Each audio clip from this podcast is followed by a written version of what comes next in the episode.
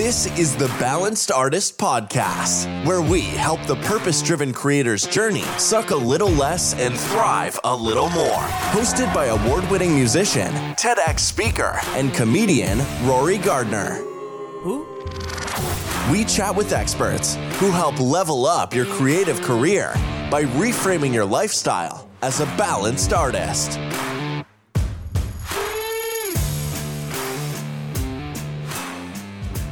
Hello and welcome back to the Balanced Artist Podcast. I heard a quote recently by Alex Hormozi. All right, you hear quotes all the time, but some of them just kind of hit different, you know?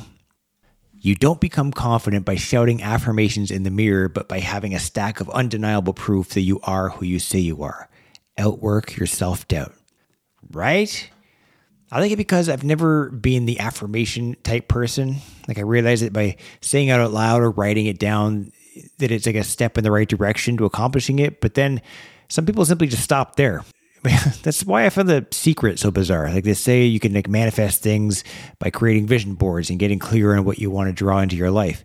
And it's not untrue, but what they fail to mention is that that's only the first step. You actually need to implement a strategy that's going to actively bring those things into your life. You don't become confident by shouting affirmations in the mirror, but by having a stack of undeniable proof that you are who you say you are. Are you saying who you say you are? I don't think you are. Because I have also heard that when you really want something, you're not really ready to receive it at that moment. Of course, it'd be great to have it, but you need to become the person that is capable of doing something tangible with these gifts.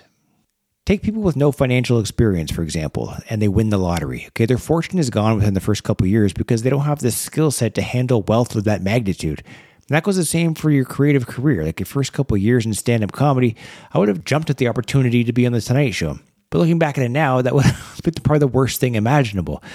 Like, you know, I was getting laughs in clubs, but nowhere near ready to perform in front of the you know entire country right? So if you show people what you are like before you're ready it might leave a bad taste in their mouth. I'm not referring to sharing work with the public like that's crucial. I think you need you need feedback in order to improve. Like if you don't release the work then you're operating in a vacuum. Like you don't know where you stand. And i'm referring mostly to like in this case to like showcasing for gatekeepers and decision makers and stuff like that.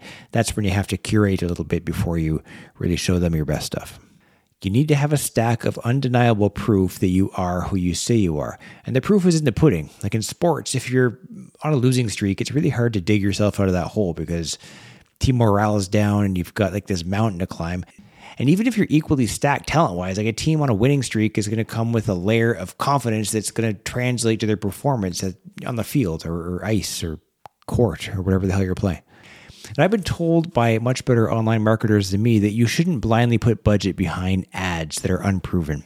If you have a piece of content, like test it out organically to see how it resonates with your audience. Like after testing five or 10 different widgets or approaches to whatever you created, you probably have a few that got no attention or a few that got some attention, but hopefully through testing that much data, you can clearly identify the outlier that's worth actually investing in. A good barometer is when you release a piece of content on social media, like TikTok. You may get 11 views and wonder why is this gem not blowing up? It's probably not blowing up because it's not blow up worthy. And when you come to that realization that the thing you were trying to release was no good, that's when you thank the TikTok algorithm for not sharing that piece of garbage with the rest of the planet. It's not the world's fault that you wanted to be an artist, and it's not really the world's job to enjoy the art you make. It's up to you to create something worthy of the world's attention.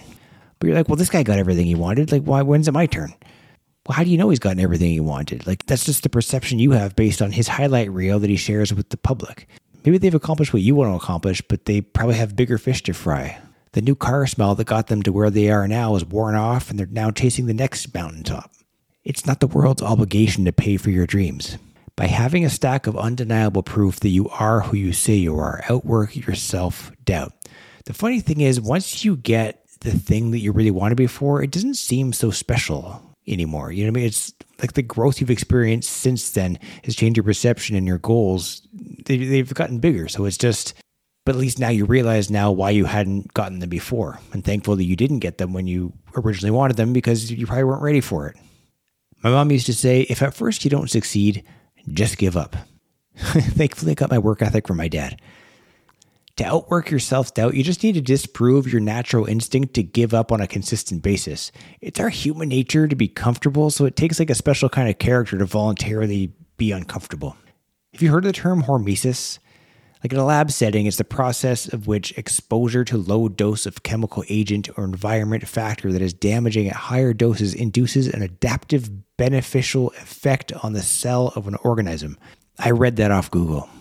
I don't know half those words I just said, but what it means in English is that something that is torturous and lethal in high dosed, but if delivered in small doses, is just something you can become accustomed to. Resilient, you might say. All right, so he's like like the guy in the movie uh, Princess Bride. Like he feeds himself a low dose of poison for years in order to become, you know, he builds up a tolerance. And when he found himself in the battle of wits with his opponent, who drank the poison as well, his opponent died, and our hero lived to tell the tale. The point is, you don't need to jump in headfirst into a cold plunge. Okay, just torture yourself slowly by submerging one limb at a time. No, it's a bad example, but you get it. Like, just disprove your imposter syndrome over and over again until you get super confident. Outwork your self doubt.